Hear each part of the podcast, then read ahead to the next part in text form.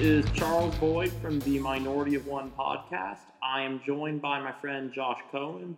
Now, uh, Josh Cohen and I actually uh, we overlapped some in terms of when we went to Oglethorpe University. He, he was a couple grades ahead of me, so um, we weren't that he was not there the entire time I was there, but we did have some overlap. And uh, I believe we were both um, at one point involved in Outlet, um, an LGBT student group at, at Oglethorpe. Uh, and um, I wanted to uh, sort of let Josh give an idea of kind of what his uh, kind of background is, you know, let, let, him tell you guys a little bit, a little bit about himself, and then we'll kind of get into what the topic of this podcast is going to be. Yeah, so like Charles said, my name is Josh Cohen. Uh, I attended Oglethorpe University. Uh, currently, I am working on a master's in teaching social studies from Georgia State University, and I'm going to be talking about biblical infallibility from a Reconstructionist Jewish point of view. So yes, that, and I think that this is this promises to be a very interesting discussion. Um, I'm going to be going at it from kind of a uh, theologically liberal Christian Protestant perspective. Um, so uh, we're certainly neither one of us are going at this from what would be considered a fundamentalist or evangelical perspective. Um, but Josh, uh, just um, I think I have a, a pretty good understanding of, of, what it is, but just um, for anyone in the audience who may not be aware, can you sort of describe what Reconstructionist Judaism is? Sure. So, Reform Judaism was a movement to basically adapt Judaism to the culture and modern day world that we live in. Uh, it throws out a lot of traditions and places a great deal of emphasis on maintaining peace with your neighbors uh, over necessarily adherence to uh, strict tradition. Reconstructionist Judaism says no, an important part of Judaism is maintaining those traditions. So while we do pick and choose a little bit of what we follow and what we don't in terms of uh, ritual, it's still very based on maintaining ritual and a way of life uh, in a way that is still uh, cohesive with the modern world. That that makes sense. Um, I uh, that that kind of squares with what my understanding of Reconstructionist Judaism is. So um, before we get into the specific topic, because um, we are, or, or I shouldn't say the specific topic, before we get into kind of the specific aspects of the Bible that we're going to be discussing, um, I wanted to kind of give Josh uh, a chance to say what his view on biblical infallibility is, and then I'm going to give mine. Um, and, and, then we're going to talk about kind of uh, some of the Bible passages in which God either kills uh, a large number of people. Some would some would uh, describe it as mass murder, but I'm just uh, there. That would be obviously contested. So um, we're going to be talking about those passages and passages in which God uh, instructs people to kill large numbers of other people, including what would be constitute or what would be considered civilians. So, um, Josh, if you could uh, give the audience your take on biblical infallibility, um, what your basic opinion on that is, then uh, I'll give mine and we can jump in. Sure. So, I am by trade uh, an educator. I'm not a, a, theologian by any means, and I I feel uh, in dealing with Judaism, you've got to preface it with the old adage: uh, two Jews, three opinions. So I am I am speaking from my own perspective. You know, I don't have a congregation of my own. I'm not a rabbi by any means. Um, this is just sort of uh, from my family's traditions and from my own personal study what I've come to think about this. And so Judaism differs, I think, from Christianity and biblical infallibility in two key areas. And the first one is loopholes. And whereas I think a lot of Christianity focuses on, um, well, if there's a loophole, you must be reading the Bible wrong. Judaism goes with, well, if there's a loophole, you have to figure out why that loophole was left in the Bible. So, for instance, um, it says, you know, thou shalt not make a fire on the Sabbath. You're forbidden from making a fire. Now, that's been interpreted to include turning on electronics, creating a spark. So, what if somebody is in an electronic wheelchair? That creates a problem. So, engineers in Israel have interpreted this ban on fire as being specific to fire and electricity. And so they created a wheelchair that moves based on releasing air pressure.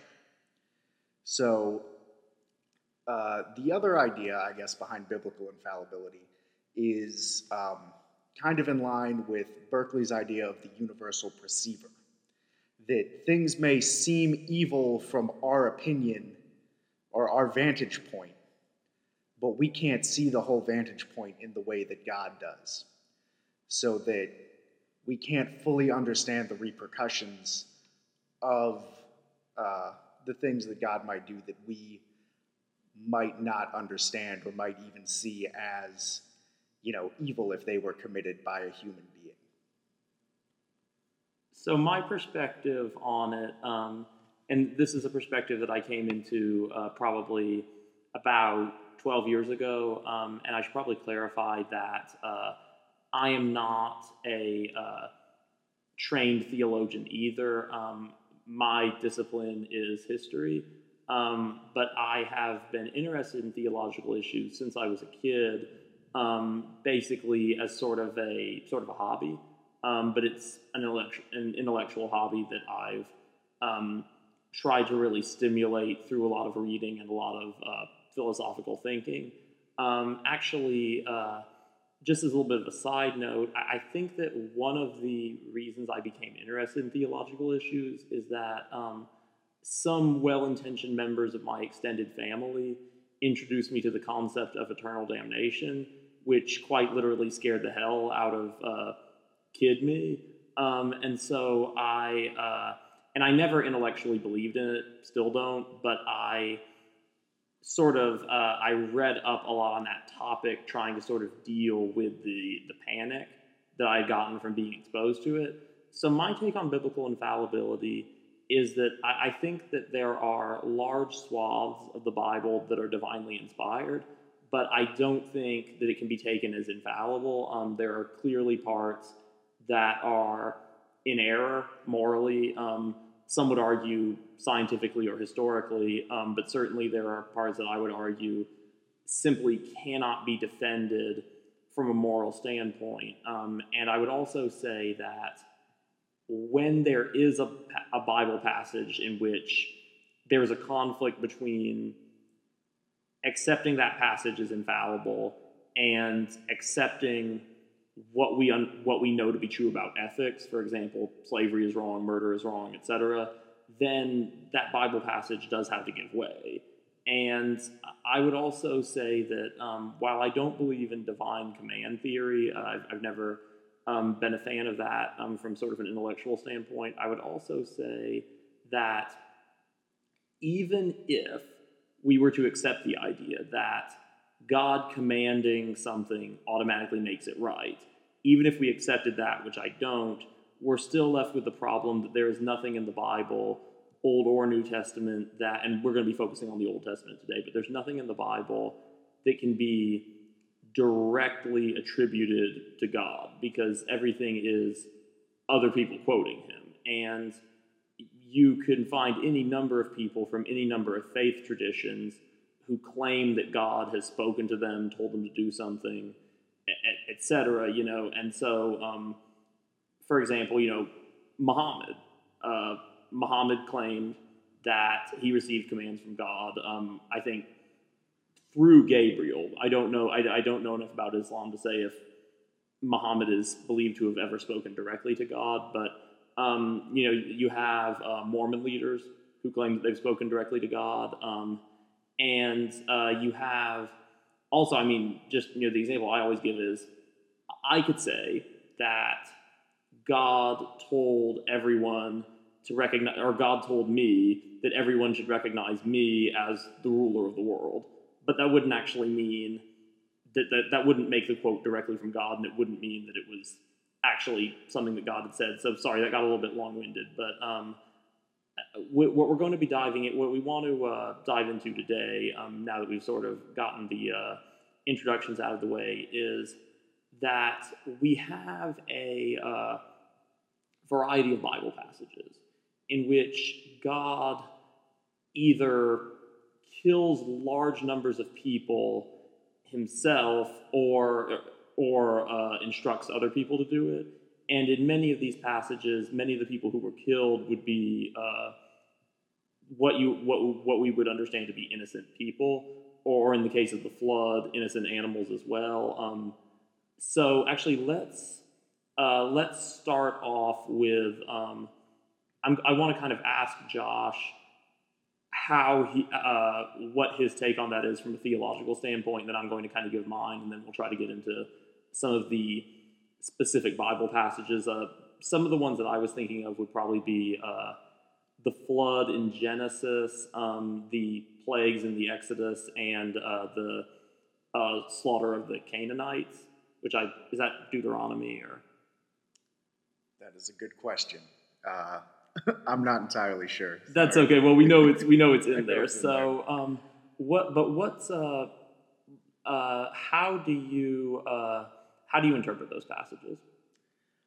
Um, again, it's the idea that we're only seeing a very limited scope of those actions. Um, you know, we don't know what the repercussions would have been had they not have passed right? That's something that only God can know. So, from our vantage point, it looks bad, it looks very grim. Um, I might compare it to if you had a time machine and you brought somebody from, you know, ancient Rome to witness modern surgery, they would be like, oh dear God, what are you doing? Why is that person being, you know, stabbed with a needle and then cut open? it would appear to them, from their limited knowledge and their vantage point, that you were destroying this person when in fact you, as the surgeon, were healing them. And I think that I would compare that to we just don't understand the surgical process that is going on uh, between God and the world in those passages. So um, I guess that one of my uh, one of my crit, uh, critiques of that because I certainly understand where you're coming from, and I, I did I did like that analogy. Um, but I, I, guess so. One of my kind of uh, one of my critiques with that would be okay if we take, for example, um, the Exodus, um, where we have uh, in the you know the earlier plagues. I don't think any people in the first nine actually died so we can we can uh, deal with the tenth one.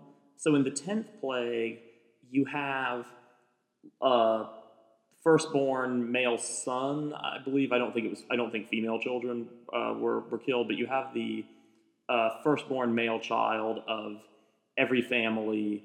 Or did were female children killed in the tenth plague? I'm trying to remember. Uh, no, it was just the firstborn son. Okay, I thought that was right, but I didn't want I didn't want to embarrass myself too much. But um, so the uh, in that passage you have a variety of people, which would you know include children.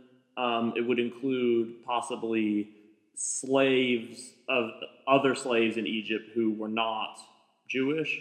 Um, it would include people who had no control over uh, what kind of policies the Pharaoh was promoting. They all died.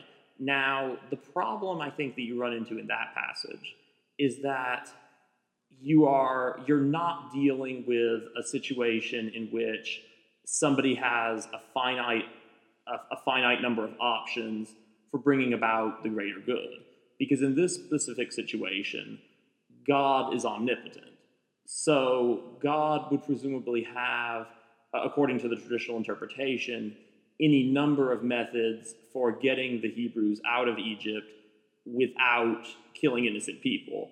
Um, you know, God could have very specifically targeted the plague to the Pharaoh, to the other people who were supporting him. God could have teleported the Hebrews out of Egypt. God could have controlled the, the Pharaoh's mind, you know, to uh, make him stop enslaving them, then you also have the fact that according to uh, according to the Bible, it describes God actually hardening Pharaoh, the Pharaoh's heart so that he won't let the Israelites go free. So it seems like, according to the traditional interpretation, God is actually pushing the Pharaoh, though obviously the Pharaoh didn't need God's encouragement to enslave people to begin with. It seems like God is actually pushing toward that event in which he, quote unquote, has to have Moses perform the tenth plague. Um, wouldn't you wouldn't you say that the um, that the issue of God's omniscience kind of makes the makes the defense that, that you mentioned kind of uh, difficult to sustain? I'm not I'm not trying to be rude, but I'm, I'm just I'm just asking. Um, yeah, the issue of omniscience is uh, is certainly interesting to, to play around with. Again, not not being omnipotent or omniscient ourselves. Oh, actually, I probably to- shouldn't have said. I, pro- I think I accidentally meant to say. I think I've been saying omniscient the whole time. I meant to say omnipotent. So uh, Okay. just uh, I meant to say omnipotent. Sorry about that. Um, but can you just uh, can you just assume with the question that I asked, just replace every reference to omniscience with omnipotent? Yes. So, um, yeah, uh, not being omnipotent ourselves, um, it's difficult to understand the logic. You know, why God didn't just teleport the Jews uh, out of Egypt and into you know a new uh, safe land. Um, prior to this, you've got uh, the Pharaoh, you know, also ordering the deaths of all male Jews who were born, right? That's how Moses ends up being found in the reeds by the Pharaoh's daughter. So I think, uh, though there is sort of a level of cruelty, there is a level of uh, sort of, yeah, this is kind of ironic to say, but karmic justice. um, you know, the the balancing of the scales that um, you know, the Egyptians, other than uh, two midwives who are specifically mentioned, um, are complacent in the deaths of all of these Jewish children. So, um, the idea that it, it's wholly uh, innocent people being harmed there is, I don't think, entirely fair. I think um, in that instance, it's the bringing of balance for the edict that had killed all the male heirs, not just the firstborn of the Jews. I, I can definitely get where you're coming from there, and I. Um if I implied that all of the people, according to the account, who were killed, if I implied that all of them were innocent, you know, the, the people that were killed in the tenth plague, I, I certainly didn't intend to imply that. I mean, it, I think it's clear that many of them would have either actively or passively supported the enslavement and the slaughter of the Israelites. But I think that it, the, the issue that you run into is if even one innocent person was killed in the 10th plague, then you have to sort of ask yourself why an omnipotent, I got it right that time, deity wouldn't have just targeted only the guilty people, because of course that was well within the scope of his abilities. Um, and as far as as far as passively accepting, I- think we have to be careful there because um, the the issue you run into is that especially in a dictatorial society like it seems like ancient Egypt was, but in general, the average person has very little control over what kind of policies the government is performing. And in many cases, they have no means of resisting that without being slaughtered, tortured, etc., imprisoned themselves. Um, and you know, I think back to, you know, I kind of want to use the, because I'm a historian by trade and you are studying to become a social studies teacher, we'll probably both be doing a lot of kind of uh, historical analysis here. But you think about a guy like John Brown in the United States, and John Brown probably read um, the, you know, the Book of Exodus many times. Now, Brown was actually far more restrained and far more specific about who he killed than um, God is described as being in the account of the Exodus. But you talk to many people today, and they would still argue that Brown was killing people who really didn't have a lot of control over what the policies of um, of the United States government and of the Southern states government, Southern state governments was at that time. You also have a guy. You also have a guy like Nat Turner who killed innocent people, but you know was still doing it on a much smaller scale than what we see with the tenth plague. Um, but it seems like with the argument that everybody in Egypt was complicit in that, then it seems like that would argue that, that that would sort of naturally lead to the conclusion that John Brown and Nat Turner actually didn't go far enough. Now, I personally actually am an advocate. I think the government should actually pardon everyone who took part in slave revolts because, I mean, it was clearly something they were pushed into by the government. But it does seem like um, if we followed that sort of line of reasoning, um, that everyone in Egypt, you know, all the Egyptians were complicit, then it would effectively justify mass slaughter of the population in any country where there's human rights atrocities going on. Um, and I, uh, I know I, I get kind of long-winded there, so I'm going to give you um, as much time as you want to answer that. I'm, I'm not going to interrupt you or talk over you while you're talking, so you can uh, you can dissect that all you want. Well, it's uh, it's certainly a, a dilemma. So with uh, the issues of, of uh, Nat Turner and John Brown, um, again, I I think they were justified in their actions. Personally, um, I don't want to get too much into it because we'll get away from the theology uh, that we're trying to focus on and end up dealing with uh, history. We can save that for a, another podcast. That's but um, but um, ultimately, I think one uh, we have to be careful as human beings uh, that we don't fall into the trap of saying, "Well, God did it, so I can do it."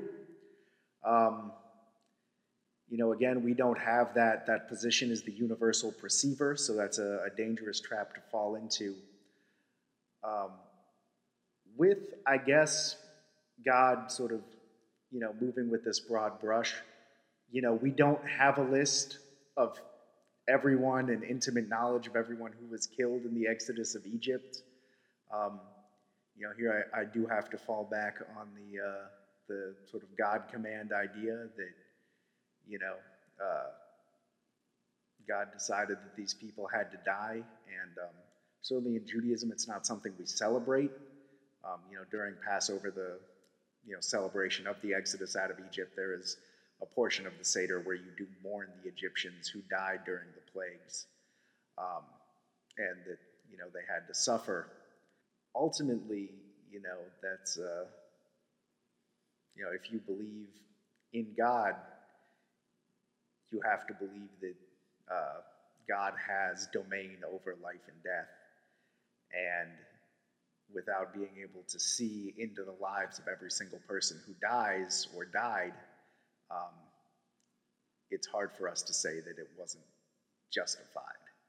You know, um, that we don't really know from the Bible whether, you know, there were certain Egyptians who could have been considered righteous Gentiles who were saved. Um, you know, especially with differing translations you know, some might see it as everyone who wasn't Jewish being slaughtered. I've read other translations that are, you know, just the firstborn of the Egyptians specifically, so it wouldn't necessarily be uh, the slaves who were uh, non Jewish who were also slaughtered in that uh, plague.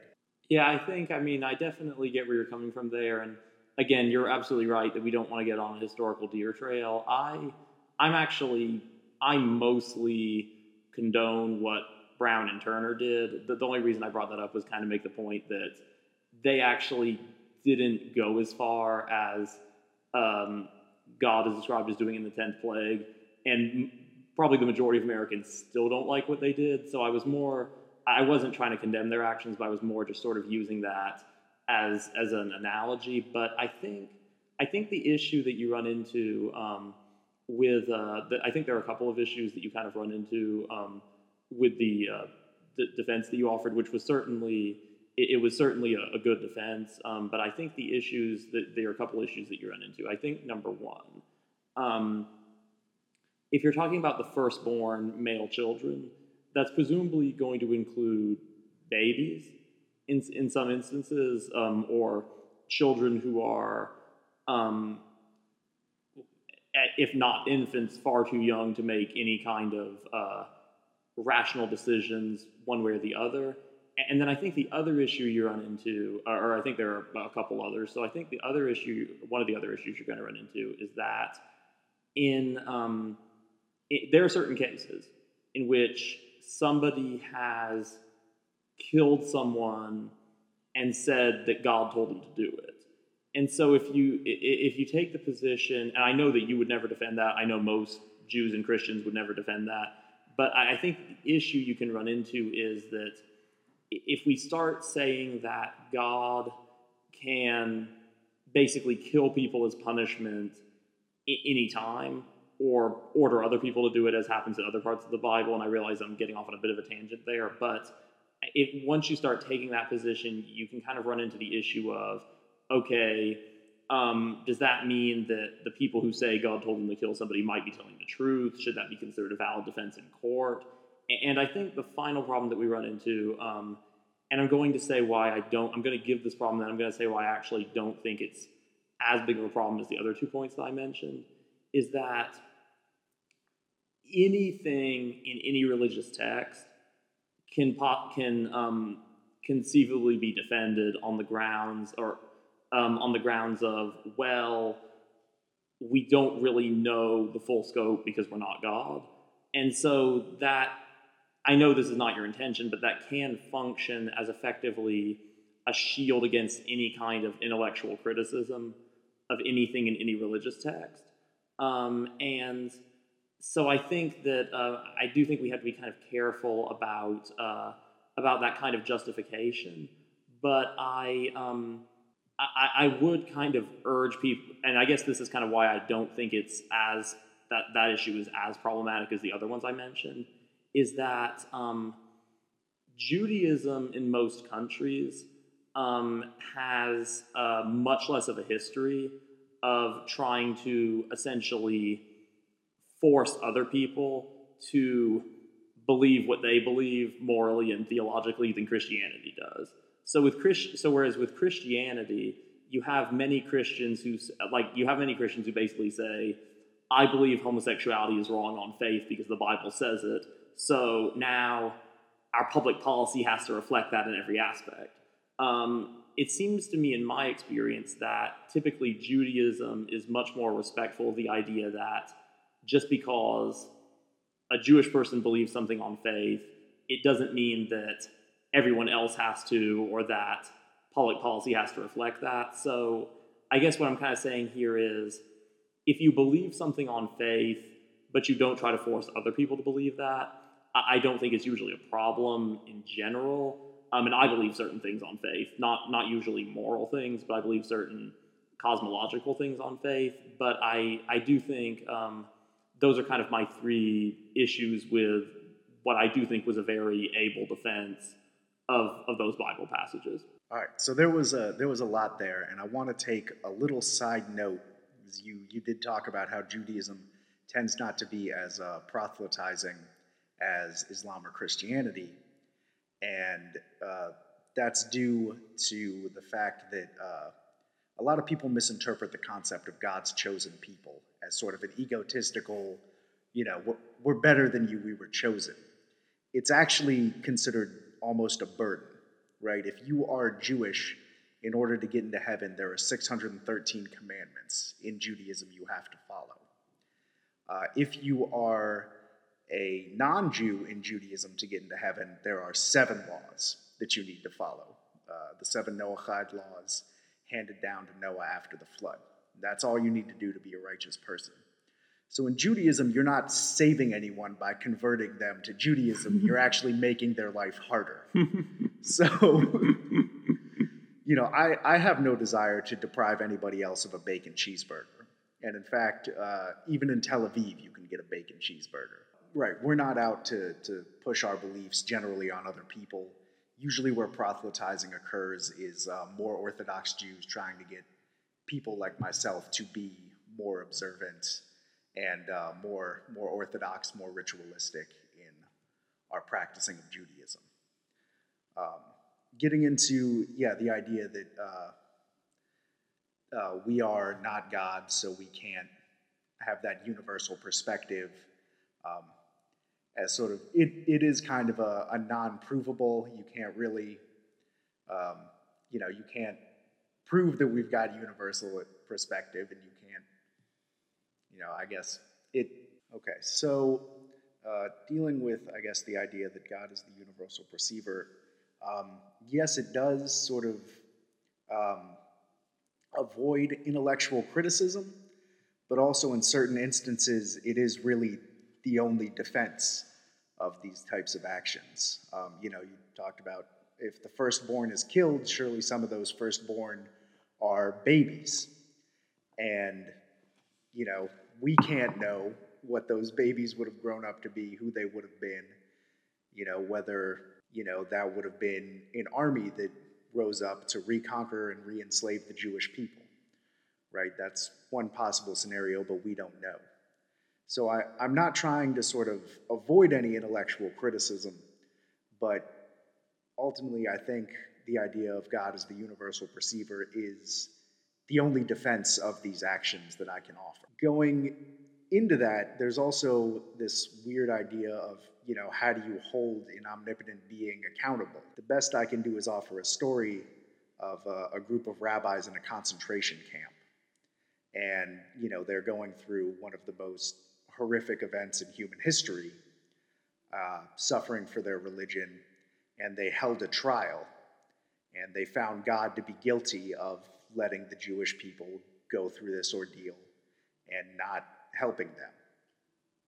And then they went out and said their morning prayers. So there is a certain powerlessness that comes with being a human being.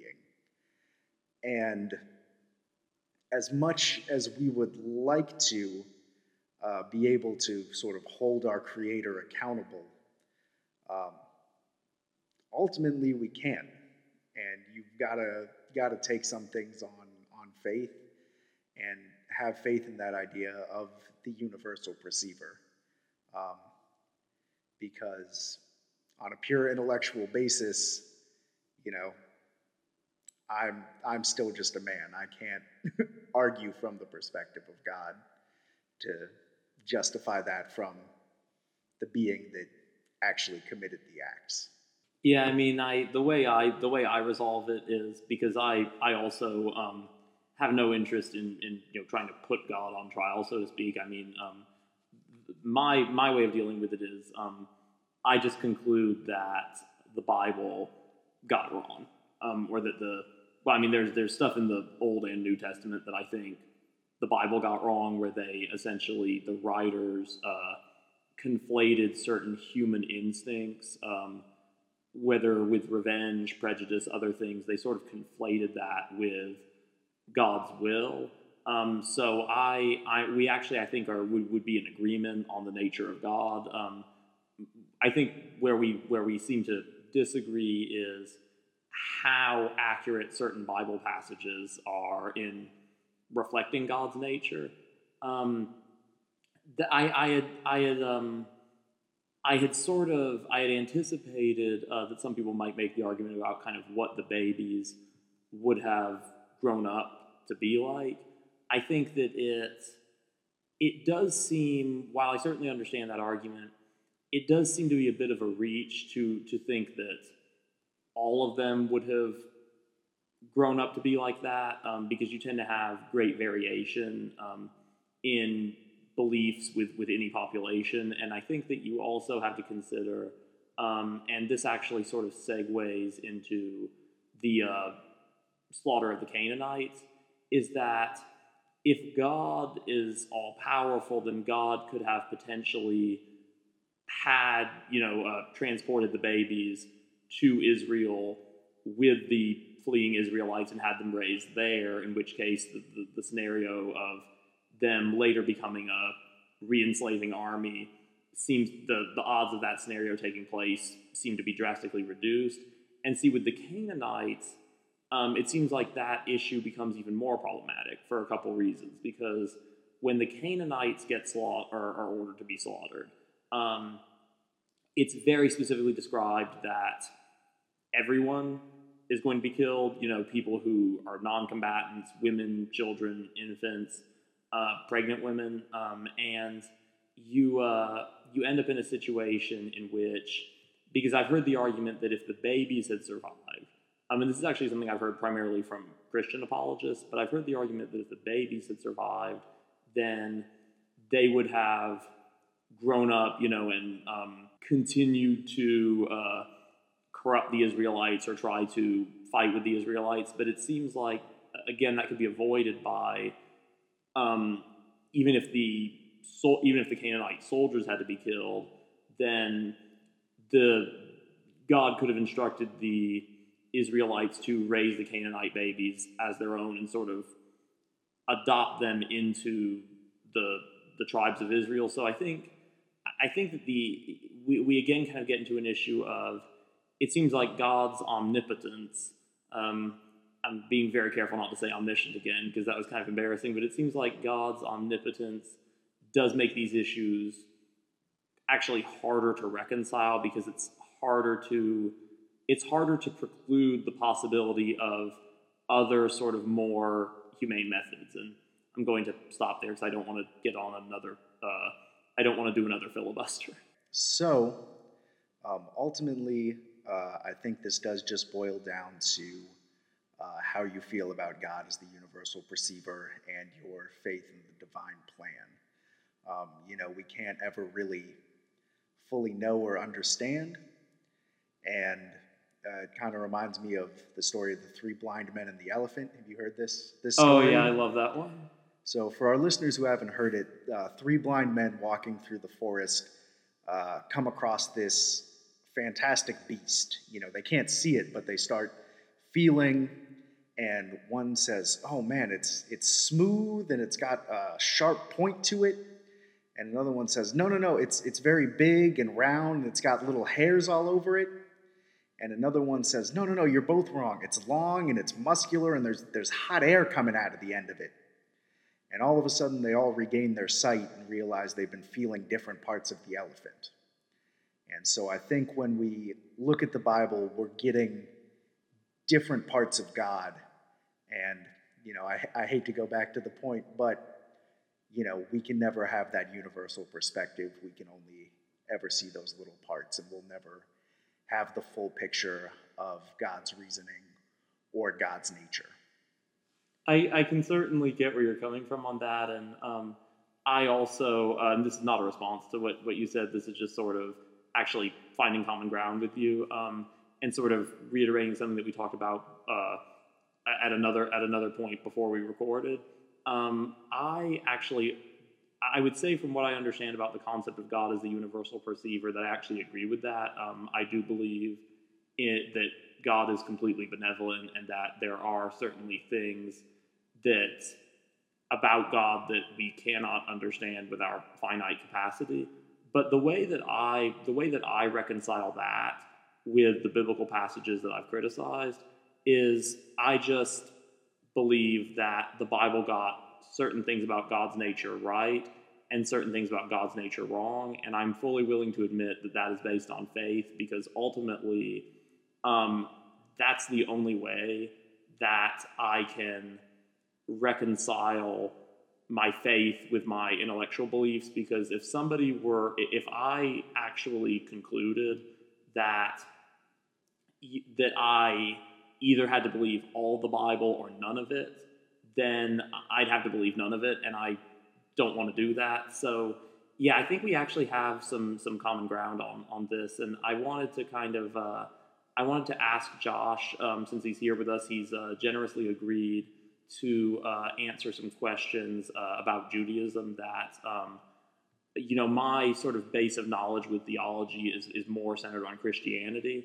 So um, this is uh, going to be very beneficial for me. I think it's I think it's going to be very beneficial for my fellow listener or for my listeners. Um, so what is? I already know where you're going with this. You want to know how to make matzo ball soup. yeah, I um, I don't, I don't, never quite knew, I never quite knew how to do that.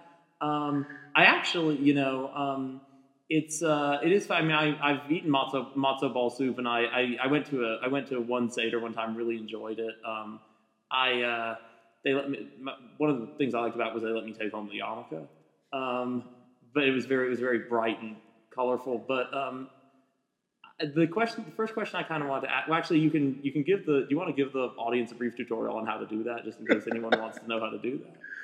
Um, well, honestly, uh, there's two ways. You know, you can do it the traditional way. Um, you know, you well, not traditional way, but you're you're crushing up matzah, mixing it with egg and oil, balling that up, and boiling it. Uh, I find that my preferred way to do it is right after you've got that ball of uh, matzah meal, egg, and oil. You cover it in a little bit of chicken fat and put it in the oven so it gets kind of this crispy outer shell and a little doughier inside. I think that's the key to a good matzo ball.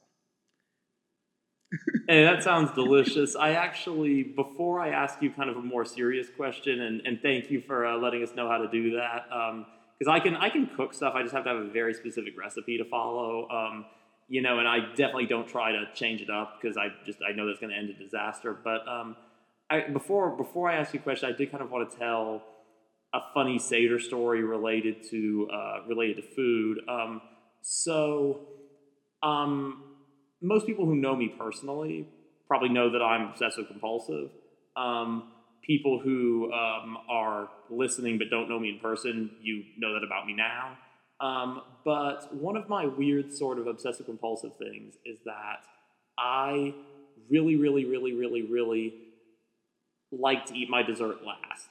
Um, and when I was uh, when I was at the seder, um, I, you know, we'd eaten dinner, and then we were going to eat dessert, and then the person hosting the seder said, "So I need you guys to take um, a piece of that bread." Um, and we're going to uh, we're going to eat it at the very end. We're going to eat that little piece of bread at the very end of the night. So I actually had this sort of internal conflict of, ooh, you know, this is kind of messing with my OCD a little bit because I don't want to eat anything after my dessert, but I also don't want to ruin the seder. So I guess I'll just I guess I'll just eat this chunk of bread th- this time. But um, and I I love telling that story to Jewish people because usually what will happen is they'll start grinning or chuckling before I get to the punchline because they can see where it's going. But um, so I've got to ask. Um, so what? On, moving on to sort of a more sort of, uh, I guess you could say more sort of deep or or uh, you could almost say kind of morbid theological issue.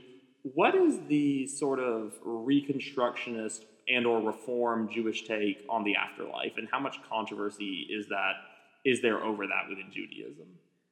There is actually a lot of debate about the afterlife in Judaism um, because it's not a central issue. Um, Judaism focuses a lot more on how to live in the here and now and how to be a, a good person on this earth than necessarily how to earn an eternal reward. Um, so there's there's certain sects of Judaism that believe in uh, five or three different souls. Um, I forget where, where all the five go, but the, the three different souls, you know, one stays here on earth, uh, one goes up to heaven with God, and one stays in the hearts of the people uh, who you loved. Um, but generally, uh, what the, the, the Old Testament says about heaven is either you get into heaven or you don't. There's no hell. Um, the concept of Satan in Judaism is very interesting to me um, and I've been reading about it lately. Uh, so in Hebrew, Satan is a verb. It, it sort of means to lead astray, to beguile. And uh, the term Hasatan, the Satan, um, or you know, the beguiler, only appears uh, in two instances Um, the most notable of which uh, is Job, right, where he urges God to test Job's faith by depriving him of all these wonderful things. So, Satan in Judaism does not have a specific place in the afterlife as defined in the Torah, but a lot of rabbis, um, sort of uh, in the commentary, in the in the Mishnah and the Talmud, uh, place uh, Hasatan, the the angel, the beguiler, as a kind of uh, prosecuting attorney. right. Of course, the the Jewish perspective, Satan is a lawyer. Um, so uh, when you go to heaven, you know, uh, there's there's a trial. You know, why do you deserve to get into heaven? And Satan is that that prosecution saying you don't deserve it. Um, you know, look at all the terrible things you did in your life, and then presumably you have an angel in yourself to say, yes, but look at all the wonderful things I did, and you know, look look at how I atoned for the bad things I did in my life. So Judaism, you either get into heaven or you don't, and uh, like I said earlier in the podcast, another unique feature of Judaism in the afterlife is that it's easier to get into heaven as a non Jew than as a Jew. That's actually a very interesting point, um, and that's such an inverse of not so much liberal Christianity, but um, but that's a big inverse of evangelical Protestant and Catholic Christianity, and a big inverse of uh, Islam, because in, in, in the two other, obviously in the two other Abrahamic faiths, it's considered in sort of the traditional interpretations. And again, you know, the, there's a lot of debate about this, but in the, in the traditional interpretations of Christianity and Islam, it's much harder or impossible to get into heaven if you're not of that religion. So I think that's a very interesting point. So I, I want to make sure I understand. Um, I want to make sure I understand this correctly. Um, is the, so the ta- so the uh, the traditional Jewish teaching would be that somebody who doesn't go to heaven, they just cease to exist. Is, is that correct? Um, there's not really a lot of explicit text on that. Um, so it's all commentary and debate. So again, that's where you get into sort of the, the different number of souls, um, whether or not sort of it's just yeah they cease to exist um, that was always what i took away from it um, that was sort of uh, you know you had your your moment as a child learning about eternal damnation and i had a moment uh, i was always envious of eternal damnation because i thought that was so much less scary than just ceasing to exist um, now that i'm older I, I don't think so quite as much i I think probably ceasing to exist would be more pleasant than eternal damnation.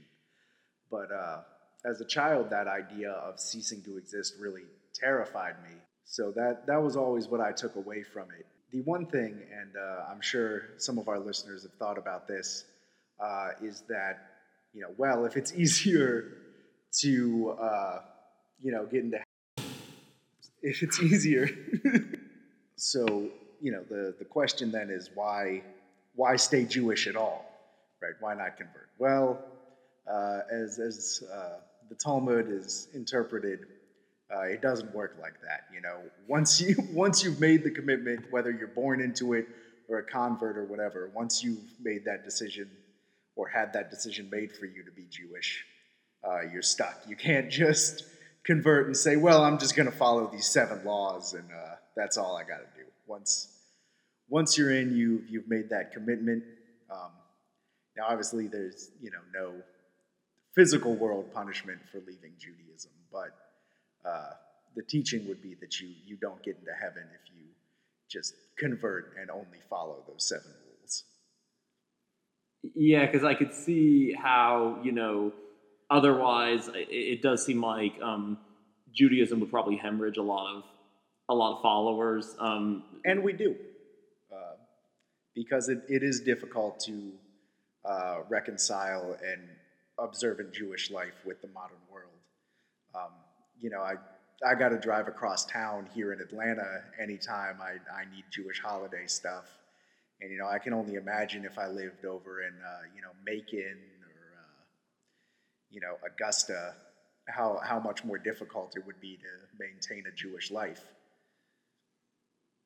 Yeah, I mean, I, I think that that is a that is a very good point. I mean, Atlanta. Um, I think I actually because the high school that I went to had um, a, a pretty substantial number of Jewish students, and I think I actually got sort of a warped perception of how big the Jewish population was in Atlanta.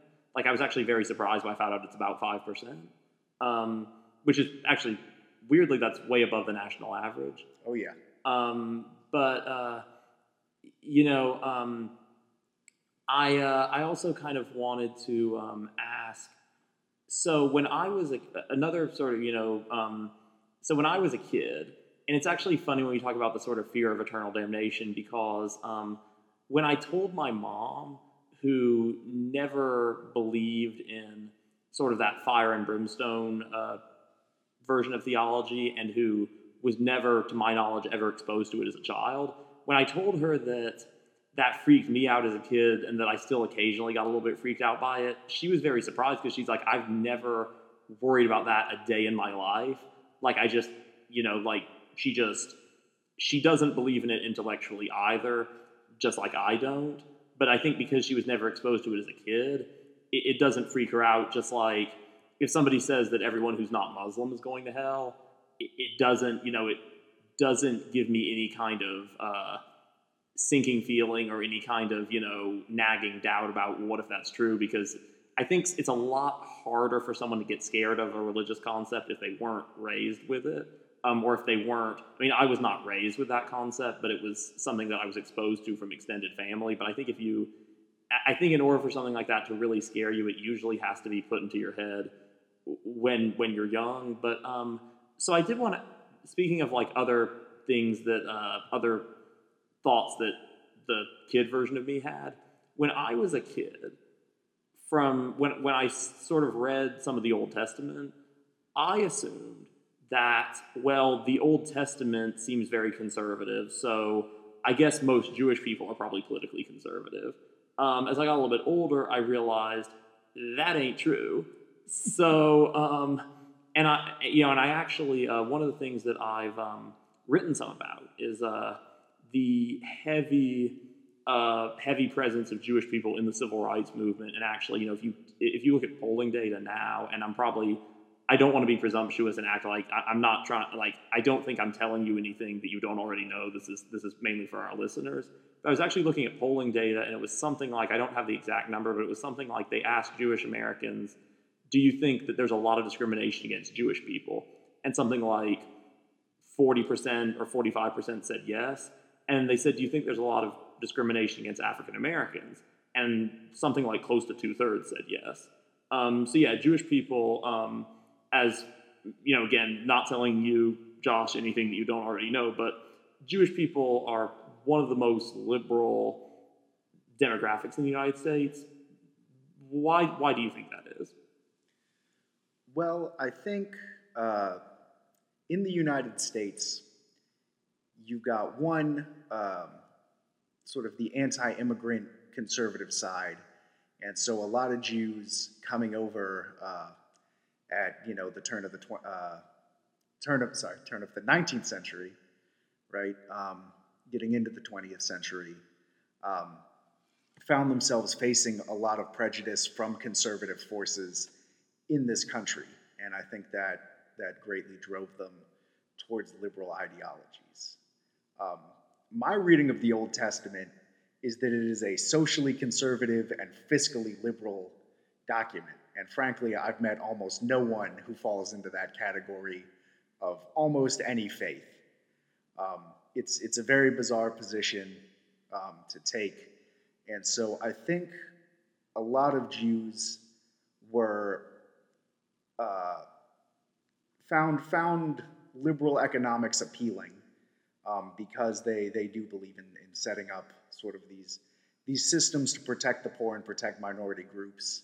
And you know, a lot of the times Jews have depended on uh, sort of a strong government to protect them from groups like the Ku Klux Klan um, and sort of other uh, groups that might have tacit approval from a majority to go out and attack these minority groups.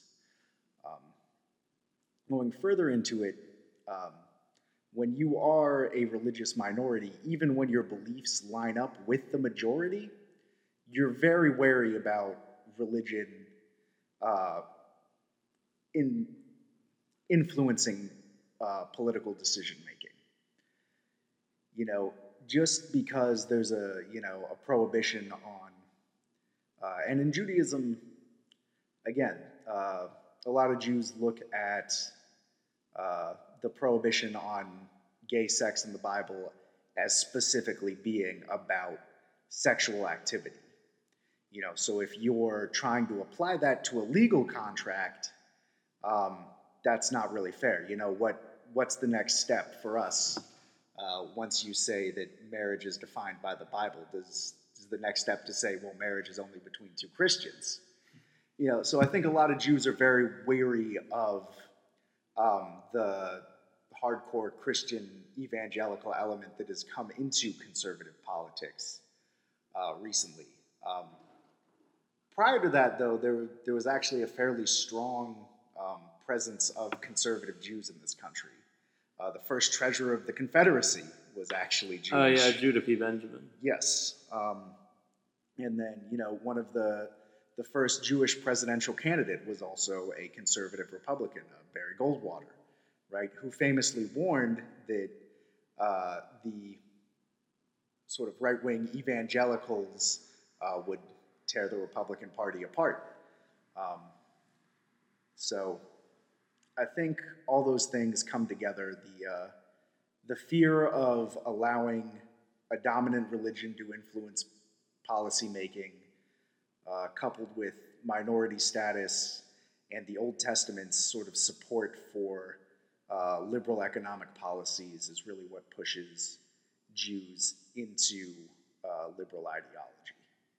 Yeah, I mean that makes that makes a lot of sense. You know, I mean it, uh, and I, have I've heard, um, I, I, definitely have noticed as a historian that um, uh, the Jewish American community, as in the aggregate, seems to have gotten much more liberal, starting po- politically, starting in you know the early 20th century compared with the 19th century, because you you don't see a lot of Jewish abolitionists, but you see statistically a very large overrepresentation of Jewish people in groups like the NAACP, uh, Freedom Rides, etc.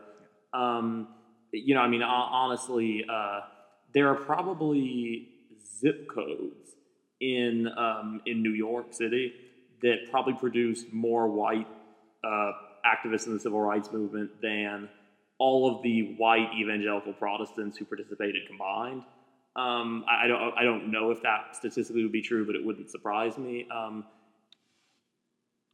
so one so another question that I wanted to ask for Josh is um, so obviously, and this is true of Christianity, it's true of Islam, it's probably true of, of other religions, um, but there is there does seem to be we'll say a significant opposition among many Jewish people to their children marrying non-Jewish people, as you know, um, as of course you know there is with Christians and Muslims. But my question is, um, because we talk about the Jewish ethnicity and the Jewish religion, um, is the in your experience is the opposition to Jews and non-Jews dating primarily a religious or an ethnic one? In, in other words, if you know if somebody who's black or Scottish, you know, or uh, Irish or Greek or Guatemalan or, or any other ethnicity, if somebody from that ethnicity is not raised Jewish, but they convert to Judaism, is it st- is it still a problem for a lot of the Jewish people that oppose intermarrying, or is the opposition primarily religious? No, the opposition is almost always uh, religious. Um, you know, and I think there's a lot of fears um, of Judaism as a, a dwindling culture. Um, you know, the, the use of Yiddish in the last 50 years has almost disappeared from the world. Um, and so I think a lot of Jews are fearful that intermarriage will lead to the culture disappearing. Um, so, Uh, in my experience, if you are dating a non-Jew who is open to conversion, then the the family doesn't really care. Um, you know, uh, my cousin Alex recently married a non-Jewish woman. We all, you know, the whole family turned out for the wedding, and you know, they stepped on the glass. It was fine. You know, it it wasn't a big issue. Um, it does vary from person to person. Um, I've met a few very Orthodox Jews who, um, you know, will say that you know, unless you're born Jewish, you can never really be Jewish. But um, you know, I've also met interracial Hasidic Jewish couples. So I feel like if the Hasidic community, uh, you know, can embrace converts, I mean, that really shows you that it is uh, much more about the religion and the culture than it is about ethnicity.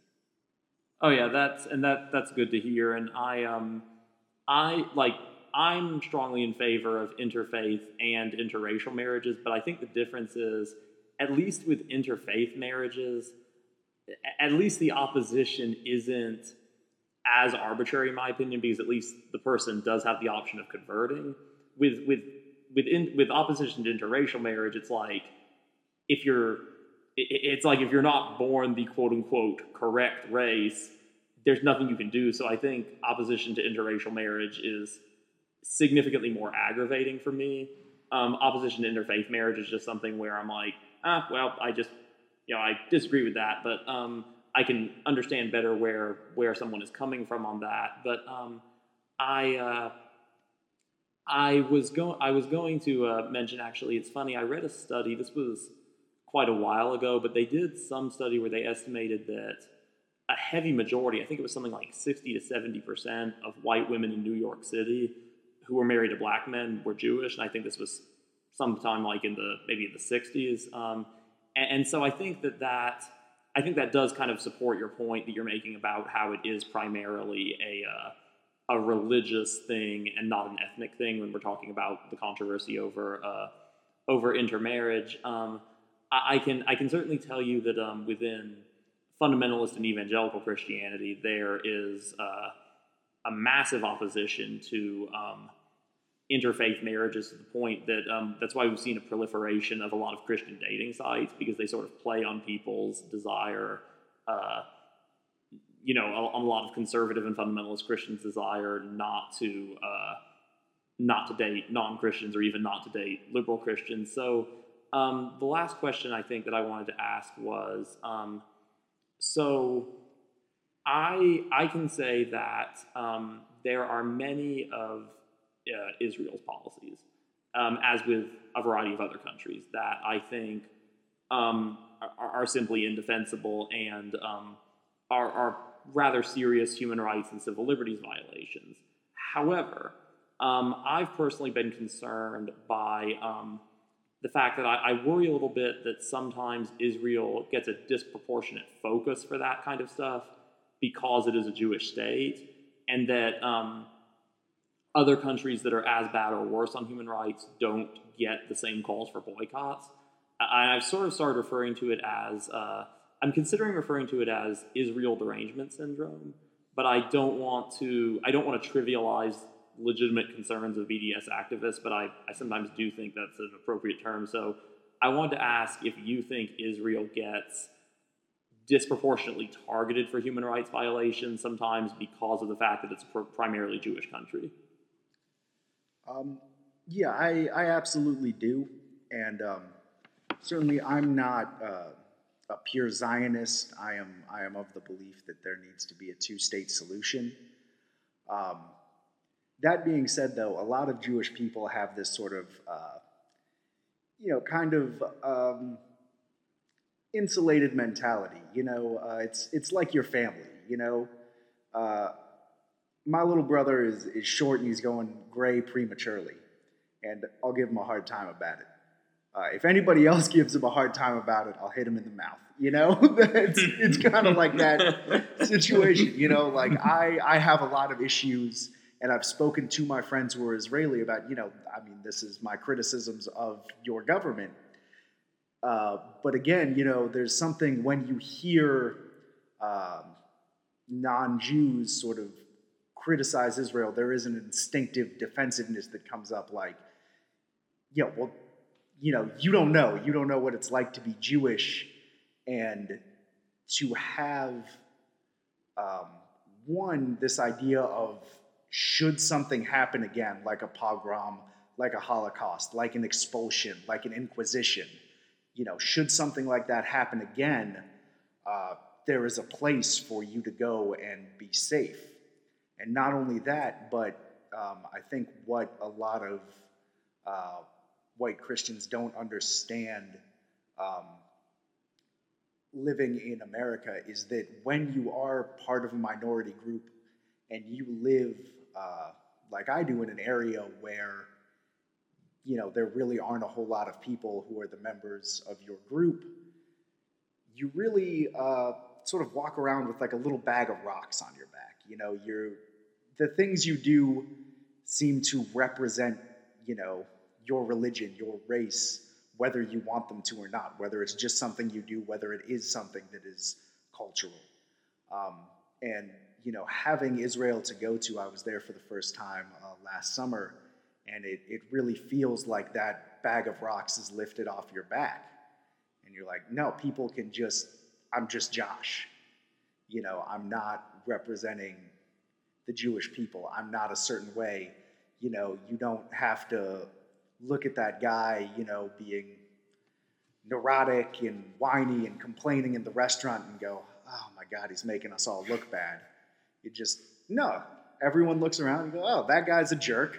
And the rest of us are also Jewish and we're not acting like that. It's just that guy's a jerk. He's not representing us as a group. Um, so I think that that is partly why Jewish people get so uh, defensive about Israel. Um, that being said, I do think Israel, you know, uh, has some policies that are indefensible. You know, Palestine needs, you know, full supplies of electricity, and they need to be able, you know, to trade openly for supplies and things, um, and generally to govern themselves. Um, in, but at the same time, you know, 1995 they were offered full control of the West Bank and Gaza Strip and 95% of Jerusalem with extra land to compensate for the lands that Jewish settlers had settled on. And Yasser Arafat said, no, not till you give us all of it. And he was given a Nobel Peace Prize for turning down what was probably the greatest compromise proposed in the Palestinian Israeli crisis. Um, Whereas, you know, you have countries in the Middle East that have never proposed any of these things. You know, Turkey has never really offered the Kurdish people any, you know, any sort of option to, you know, govern themselves. Um, you've got, you know, human rights violations in uh, Saudi Arabia, in Bahrain. Um, you know, you've got uh, huge human rights violations going on in China. And we, you know, I don't know if the reason there's no calls to divest from China are that, you know, you know necessarily they're not Jewish or that, you know, the practicality of divesting from China is near impossible at this point. Um, but I do think um, it turns back to uh, the scapegoat mentality. You know, you look at the the Pride Parade in Chicago, where people Oh, yeah, showed up with rainbow absurd. with rainbow stars of David, and they said, "Well, the Star of David is on." Uh, you know the Israeli flag, and we don't agree with Israel's policies towards the Palestinians. So you guys all need to leave the parade. Um, you know that's that's kind of nuts um, Oh, to yeah. me. Oh yeah. Um, one, you know, you're ignoring the fact that these people turned up uh, to support your cause. You're telling them what the symbols of their culture mean, uh, which I think is, you know, wrong in any sense. Um, and two, you know, if you're gonna turn away any country that has uh, misguided imperialist policies, you know, why are you letting rainbow American flags fly at that point? oh yeah, rainbow Australian flag. Rainbow Australian flags, you know, and there's. Um, so I do think there is some level of anti-Semitism that goes with uh, the BDS movement. Um, but I don't want to say that all criticism of Israel is necessarily. Oh yeah, I mean, um, you know, and my thing with with the you know to kind of get into the uh, the the controversy over that march in Chicago, um, you know, uh, my thing was, you know, I I don't think that it's always wrong to tell somebody what a cultural what a symbol in their culture means because um, if I believed that, then I could not support efforts by Northerners to say that the Confederate flag is racist, and of course, I do support those efforts. With Israel, though, you're dealing with the with the uh, Star of David. You're dealing with something rather different because um, you're not talking about a country that was established specifically to oppress Palestinians. You know, um, Israel was established as a homeland for Jewish people, and unfortunately, and I don't agree with this, but unfortunately, unfortunately, in the process of doing that, there have been some human rights atrocities. And I think, you know, that you're absolutely right about the point about, you know, American flags and Australian flags, where even if you disagree with the way that Israel came into existence, focusing only on Israel and giving countries like the United States and Australia a pass for how they were founded does seem to be um, absurd. Um, and yeah, my thing with you know, my thing with Israel is, um, you know, I, I do think it's a princ- it's an important principle of human rights work that people from any walk of life do have a right and, and should criticize any country when it screws up in the human rights department. However, um, I share a lot of your concerns with BDS because um, it seems to me okay. If we want to boycott Israel and, and put sanctions on Israel, because of their treatment of Palestinians and, and or because of other human rights issues, that's fine. Like I'm not necessarily opposed to that. I'm, I'm open to that, but I think that we have to apply a consistent metric of human rights. And if we're going to boycott Israel, we have to boycott any other countries that don't stand up to that measurement of human rights. Um, and as uh, unfortunately, um, as a matter of practicality, that's probably going to include that's probably going to include most primarily Muslim nations.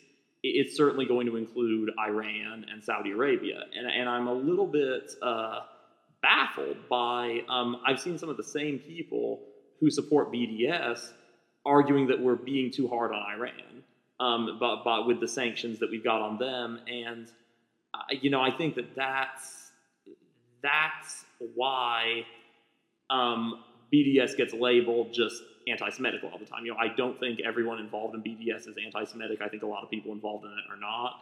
But uh, that group's going to have to do a better job of being consistent and policing the anti-Semitic behavior of a lot of its members. And I'm not saying that BDS activists should have to focus on every other country, but I'm saying that they shouldn't oppose efforts to have similar boycotts on other countries, even if those countries are primarily Muslim. Um, and I'm also, quite frankly, it does seem like we have sort of a, uh, I guess you would say, kind of um, selective rules with some on the left in which the policies of Israel are considered objective human rights violations, whereas, for example, executing gay people or forcing women to wear veils in public is considered just a different culture. Um, and I think that that's, uh, again, if you're not anti-Semitic when you're doing that, and you may not be, but but you can't get too mad when people think you are at, at, at that point. Um, and so, and honestly, as far as the two-state solution, um, actually, well, first I want to let you kind of elaborate a little bit on your feeling on that, and then I'll kind of give my perspective because it's a little bit, it's my perspective on that is a little bit nuanced. But um, I, I, I, can you elaborate on uh, uh, your support for a two-state solution and why you feel that way. Um, sure. So, uh, my conception of the two-state solution is essentially um, Palestinian self-government and autonomy over uh, Gaza, the West Bank, and uh, parts of Jerusalem. Um, you know, I, I, think any people has the right to uh, govern themselves and you know to create a nation state to protect their own interests. Um, at the same time, at this point, the idea that uh, you can just take, you know, six million Jewish people's land away from them and give it to the Palestinians because you feel that they were there first um, is, I think, logistically a nightmare. And I think inverting the power structure isn't going to create some utopia where the Palestinians are, you know, respectful and just let the Jews live in peace, unfortunately. Um, you know, so inverting the power structure, I don't think is the solution. I mean, you saw in Rwanda what happened after, uh, you know, the colonizers left, and you know the Tutsis and the Hutus power structure was inverted. You know, it resulted in a lot of death and genocide. Um, so I think there needs to be a, a gradual easing um, of Israel's sanctions and treatment of the Palestinians, ultimately leading to uh, an independent Palestinian state. Yeah, my take, uh, we definitely have some uh, uh, commonalities there. Um, my thing is, so I, I do think that an independent Palestine should be a goal. Um, however, I think that um, there need to be conditions for that, and one of the conditions, honestly, would be that um, I think that as a condition of being independent, that Palestine has to agree to ratify policies on women's and LGBT rights that are at least as progressive as what is currently the law in Israel, and that they need to sort of adopt a parity clause in which any further advancements in women and LGBT rights in Israel will be ratified by Palestine. Because I think otherwise, if we just were to give Palestine independence now, in addition to the, with no conditions, in, addition to the other problems that you mentioned, it would essentially screw over a lot of gay and female Palestinians who, I mean, I mean, Israel is not Norway or Iceland when it comes to gay rights, but it's certainly, it's not like certainly, um, it's nowhere near as bad as it, pretty much any other Middle Eastern nation, and it's even actually better than the United States in some areas when it comes to when it comes to LGBT rights. And so I think um, that in the meantime, though, uh, while Palestine while Palestine is part of, uh, is under Israeli control, and even if and when it gets independence, I think that should continue after that. But I think that Palestinians who are living under Israeli control do need to immediately have full civil, legal rights. You know, um, like I don't think there should be any more legal or social discrimination against Palestinians. Um, I'd like to see, you know, just to give kind of one example, I would like to see Israel um, change their marriage laws because currently, uh, unfortunately, um, as was the case in the United States for a long time, uh, they their marriage laws seem to be largely dictated by sort of traditional Jewish teaching, and they're and so there's no separation of church and state, or not as much as there should be in, in that area. So I definitely think um, full civil and social rights for Palestinians now, um, Palestinian independence if Palestinians agree to certain conditions. Um, and I think that um, I will just say this. Uh, while I will never stop support, like I'm never going to stop supporting civil and human rights for Palestinians or Israelis or anyone else, but if pro-Palestinian activists say that the conditions that I have set up are unreasonable and that they are too high a price to pay for Palestinian independence, that does tell you something about, I think, about the motivations and values of those activists. If they think that it's too harsh for Palestine to have to uh, respect basic human rights as a condition for independence. So yeah, that's that's my take on uh, the is, uh, Israeli-Palestinian conflict. Um, I don't think that Linda Sarsour or, or Alan Dershowitz is going to be sending me any uh, Christmas cards after that one. Um, I just want to make a couple points of clarification. So, yes, Israel um, defines marriage uh, as uh, a man and a woman, but they do have civil unions so that homosexual couples can enjoy uh, the same legal rights and benefits of being married without necessarily the title. Um, I know that's not as inclusive as most of us would like to see, um, but to say that their their marriage laws are purely, um, you know, sort of outdated, I, I don't think reflects the fact that there are civil unions and that civil unions have been in uh, Israel since before gay marriage was legal in the United States. Um, so I wanted to make that, that point of clarification. And that also, you know, the, the difference is um, Israel was founded to be a Jewish homeland. There are several religious minorities, um, you know, Armenian Christians, Christians, uh, the Druze people who are uh, Muslim, Bedouins who are also Muslim, um, live within there and all sort of get along and uh, are able to coexist with the Jewish majority there. Um, and so one one thing that uh, I feel like the BDS movement does is give Palestinian leadership a pass on refusing to compromise. Um, that you know they had a chance to essentially have a Palestinian state with 95% of the land that they were asking for. And you know they turned that down, or that um, you know for for years um, you know the Palestinian leadership would sort of behind closed doors support the PLO's terrorist activities and uh, you know kind of support the killing of you know Israeli civilians. And the BDS seems to sort of justify that as you know they they have no other choice. Um, and that you know gets into sort of a, a chicken and egg kind of debate. Um, but I, I, am certainly frustrated with the BDS movement and um, sort of their idea that the Palestinians don't have to compromise at all in this, or you know, don't have to take a deal or make incremental steps um, towards their end goal of a Palestinian state. Yeah, I mean, I think, um, and to kind of, you know, I mean, uh, actually, it's, it's interesting with the with the civil union thing. Um, and I don't want to get too much into that because um, I, I, don't think we.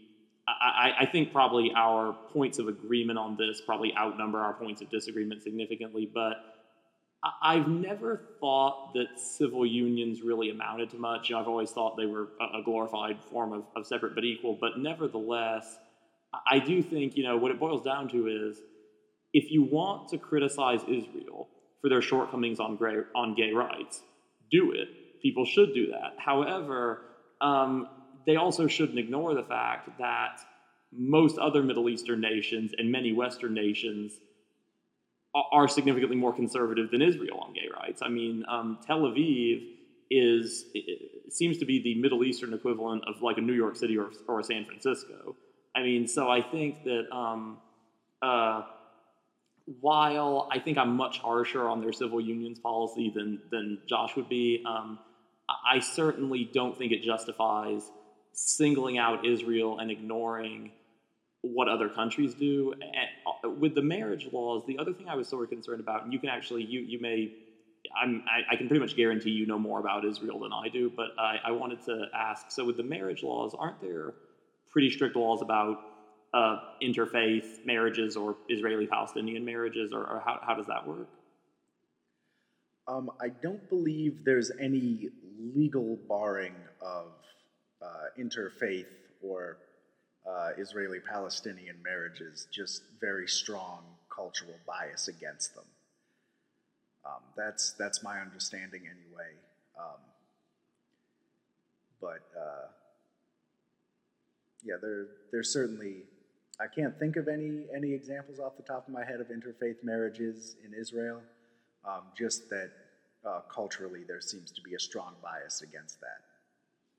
Yeah, I mean, I think um, you know, I think that was something you know, like I went through a phase when I was uh, when I was younger, where I was just very myopically pro-Israel, and I just sort of, I was just sort of like, yeah, yeah, I don't agree with all their policies, but I still support them. You know, I would really just try to sort of sweep under the rug any any serious criticism. But I think now, you know, now my thing is, I don't care if people criticize Israel. I just want them to be consistent about it. And I feel like I think what Josh and I are kind of agreeing on is that a lot of people aren't consistent. And I think, you know, um, I, I, I think that the apartheid analogy, you know, the South Africa analogy, it's I don't think it's a problem if people admit that there are differences and are but also say that there are some points of similarity. I think what the problem is is um, I, I've seen people say that the treatment of Palestinians in Israel now is as bad or worse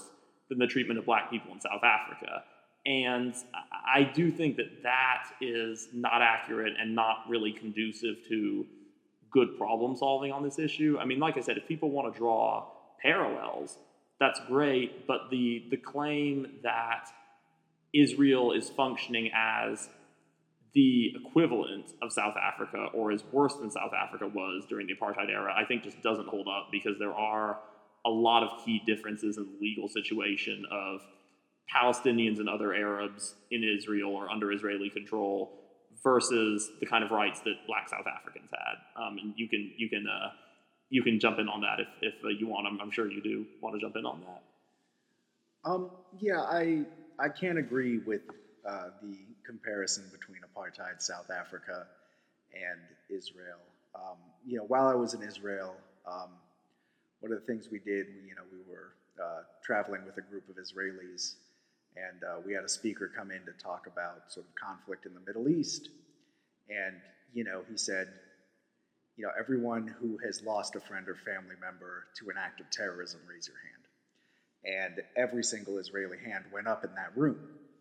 Um, and, you know, he said, I do this same activity when I speak to Palestinians. And, you know, I say, you know, who's lost a friend or family to the IDF? And every hand goes up in that room. Um, so I think it there is more direct conflict than there was in apartheid South Africa. There was certainly some instances of terrorism from uh, black South Africans, but I don't think it was at the level that you know the PLO reached.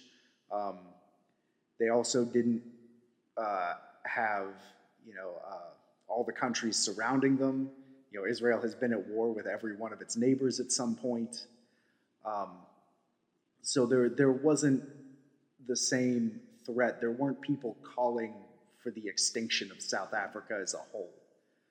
Um, is a big difference to me, and that uh, it's it's very easy for us to criticize when we are so removed uh, from the violence of that region.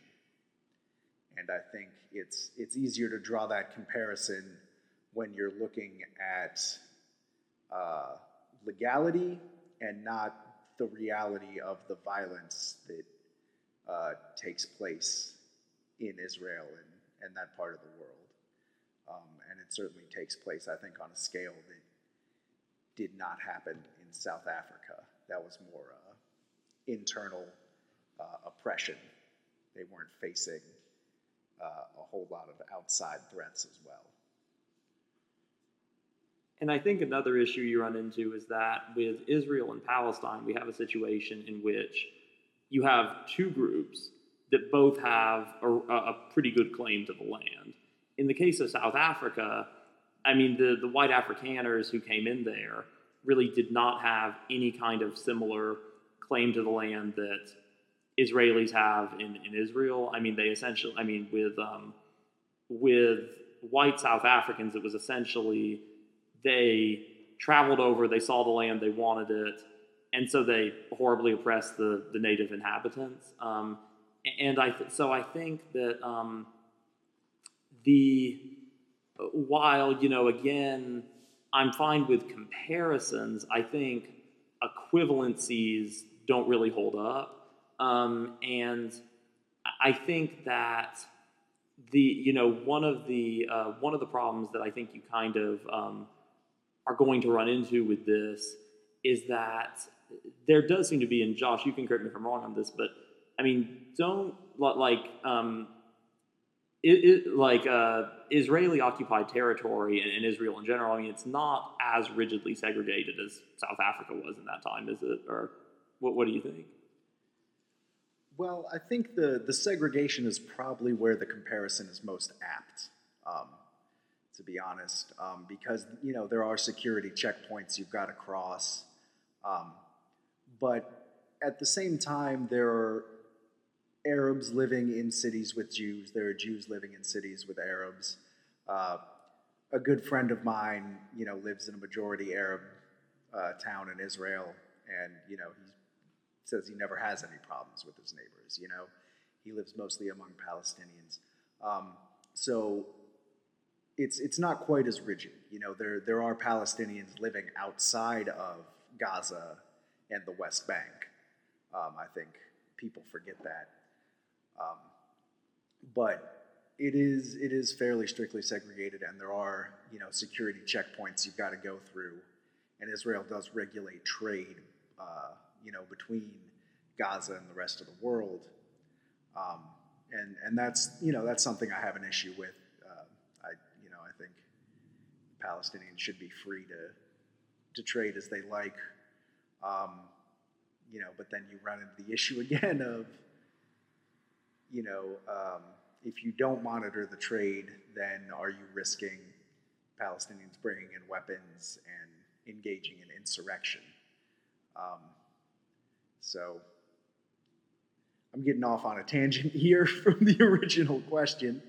Um, but ultimately, I think there, there is an apt comparison of the segregation in Israel, but like you said, not an equivalency.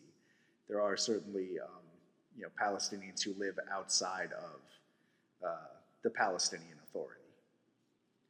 Yeah, I mean, I think I've also, um, yeah, I mean, I, I, I think I would, uh, like, I would agree with, from everything I've read, it does seem like there's segregation, and, and we should certainly be appalled by that, and we should strongly oppose it, but I, I don't think it's, like you said, on the same level as what was going on in South Africa. Um, I did kind of want to, um, and and also correct me if I'm wrong, but isn't there kind of a thing where uh, don't a lot of other Middle Eastern countries treat Palestinians in a similar way to how Israel treats them, and people don't generally talk about that, or, or am I am I completely mis- mistaken about that, or?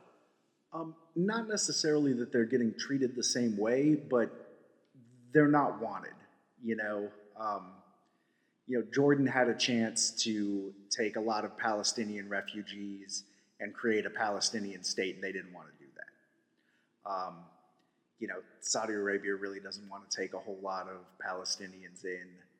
Um, so, as much as you know, these countries uh, claim to want to help the Palestinians, it's almost more anti-Israel sentiment, I think, rooted in eliminating a regional competitor and a strong Western ally uh, in their proximity, then I think it really is about their genuine desire to help the Palestinian people, because they certainly could be uh, doing more to actually take in Palestinian refugees. Yeah, that's sort of like how the United States, sort of around the time of World War II, I mean, the United States, um, they they didn't like Nazi Germany, but they weren't exactly clamoring to take in a lot of Jewish refugees either. I think there's there's a certain you know num- amount of you know it's it's it's easier I think to criticize the way refugees are treated in another country rather than accept them accept them yourself. unfortunately, um, I think there's an element of kind of human nature there. But I wanted to ask one final question. Um, uh, with I want to sort of ask you. I wanted to pose a quote to you from Benjamin Netanyahu and see if you think that it's uh, an accurate quote and why or why not. So, Benjamin Netanyahu, as I recall, said that if the Arabs laid down their guns, there would be no more war. But if the Israelis laid down their guns, there would be no more Israel. Do you think that that's an apt, uh, an apt assessment, or do you think that he was being myopic there? Uh, I think half of that quote is true, but also Netanyahu's a dick. Hard to argue with that. he is a hardline conservative with no, you know, the same things I've criticized Arafat for, uh, you know, refusing to compromise. Um, you know, God knows Netanyahu can be criticized for the same things. Um, he he's certainly not uh, a leader I like uh, or support. Um, you know, and I'm not the least bit surprised that he is now uh, embroiled in the corruption scandal. Um, that being said, uh, just so just so my personal biases are out there, um, I, I, do agree with the half about if Israel laid down their guns, there'd be no more Israel. Um, but I think he is being myopic. That uh, you know, if if the Palestinians laid down their guns, you know what what else do they have to bargain with?